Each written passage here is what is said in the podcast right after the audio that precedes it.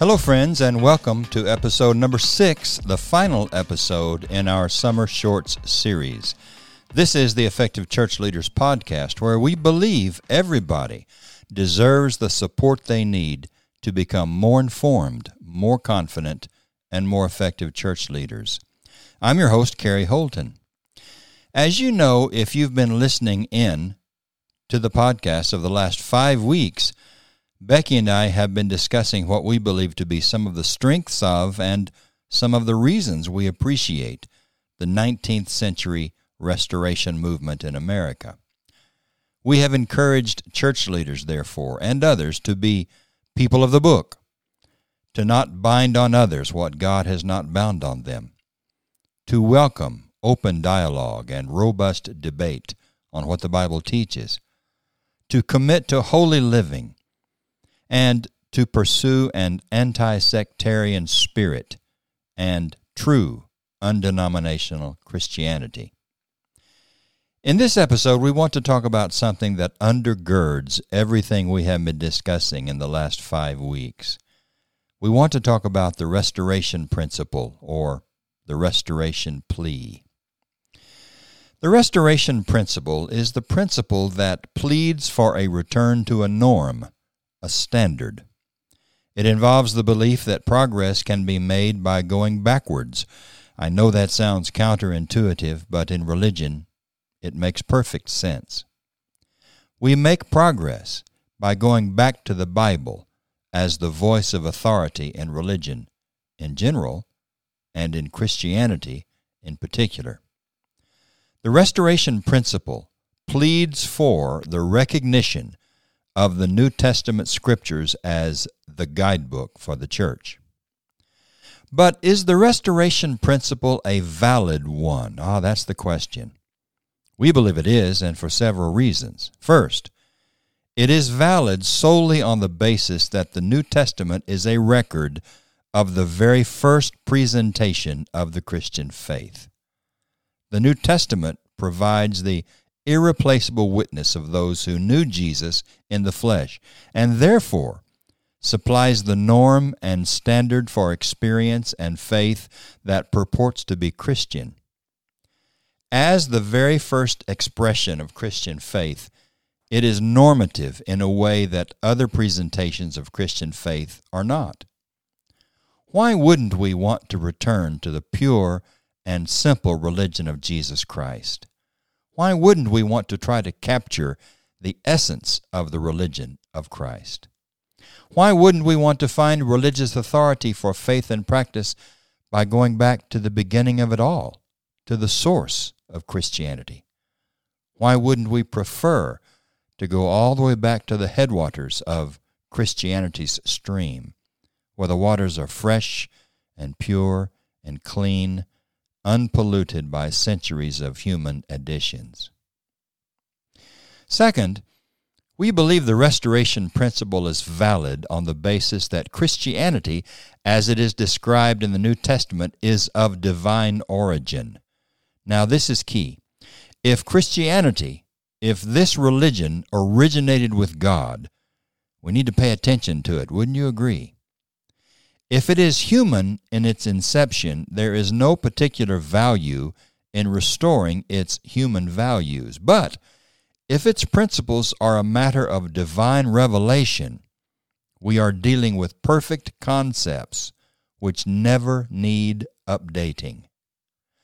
Since we believe the New Testament is the revelation of the will of God given to us by inspired men, the restoration of New Testament Christianity as it was in the minds of Jesus and his authorized representatives, the apostles, is surely a valid pursuit.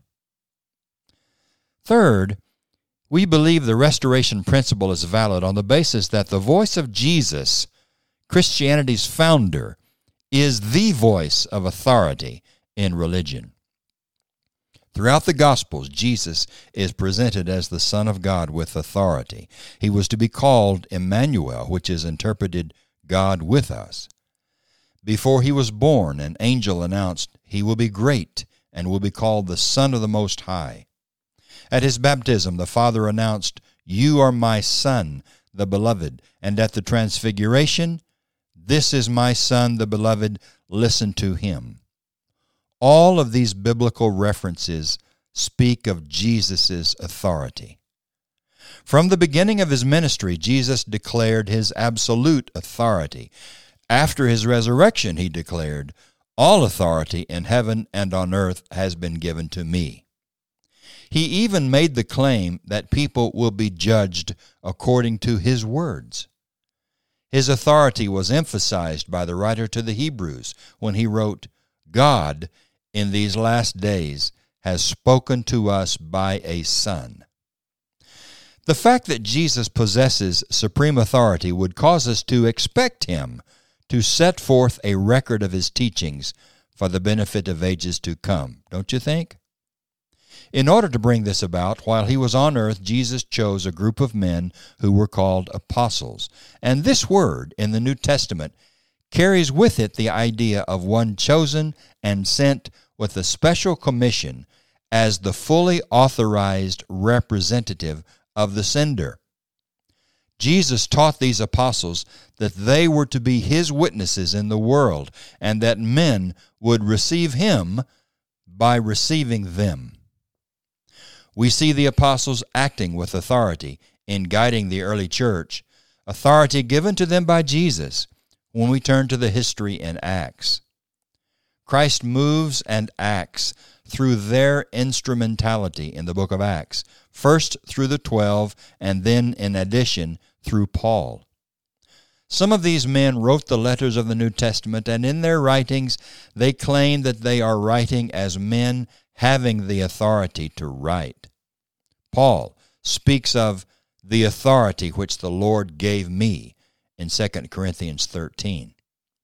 He wrote the Thessalonian Christians in 1 Thessalonians chapter 2, quote, We also constantly give thanks to God for this, that when you received the word of God that you heard from us, you accepted it not as a human word, but as what it really is, God's word.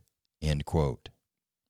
Not only did Paul and Peter, James and John write with authority, that authority of the apostles was recognized by the early church. Luke tells us that the earliest Christians in Jerusalem devoted themselves to the apostles' teaching. Acts 2:42. Why? Because they recognized the authority of those men. We find the same acknowledgement of the apostles' authority by the church fathers in the years following the completion of the New Testament. That list would include the likes of Clement of Alexandria and Ignatius, Polycarp and Justin Martyr, Irenaeus, Clement of Alexandria, and Tertullian. These and others would show the attitude then prevailing toward the New Testament writings that they were seen as authoritative. Again, what makes the restoration principle valid is the authority of Jesus Christ. Since Christ has all authority, as he claimed, and since he promised to reveal his will through the apostles by the power of the Holy Spirit, and since the New Testament reveals that he did that very thing, and since the apostles claim that Christ has once for all delivered the faith to the world through them, and since this was recognized by the first century church and by the church in the centuries immediately following, then it necessarily follows that the restoration principle must be a valid one. Furthermore, since the restoration principle is valid, it follows that not only should we seek to recapture the ethical teachings of Jesus and the spirit and vision of the early disciples, but that we should seek to recapture other important elements and practices of the early church. In addition, we should remember that both Christ and the apostles gave great emphasis to the importance of pure doctrine and to the dangers of following after the doctrines of men. There is, in fact, a note of warning throughout the Bible of substituting man's ways for the ways of God. Now, it is true that some have lost faith in the restoration principle. Some believe the hermeneutical method of command, example, and necessary inference for identifying what Scripture does and does not authorize is flawed. Some believe the restoration principle is inherently divisive. But as Richard Hughes writes in Reclaiming a Heritage, those who reject the restoration ideal on this ground risk throwing the baby out with the bathwater. The truth is that the restoration principle focuses our attention on biblical faith. Biblical faith. It is a plea for loyalty to the teachings of that generation and to the teachings of Jesus and his apostles. Let's go back to the Bible. Let's reproduce vital elements of the Christian religion of the first century in our day. And let's not settle for anything less than what Jesus wants his church to be.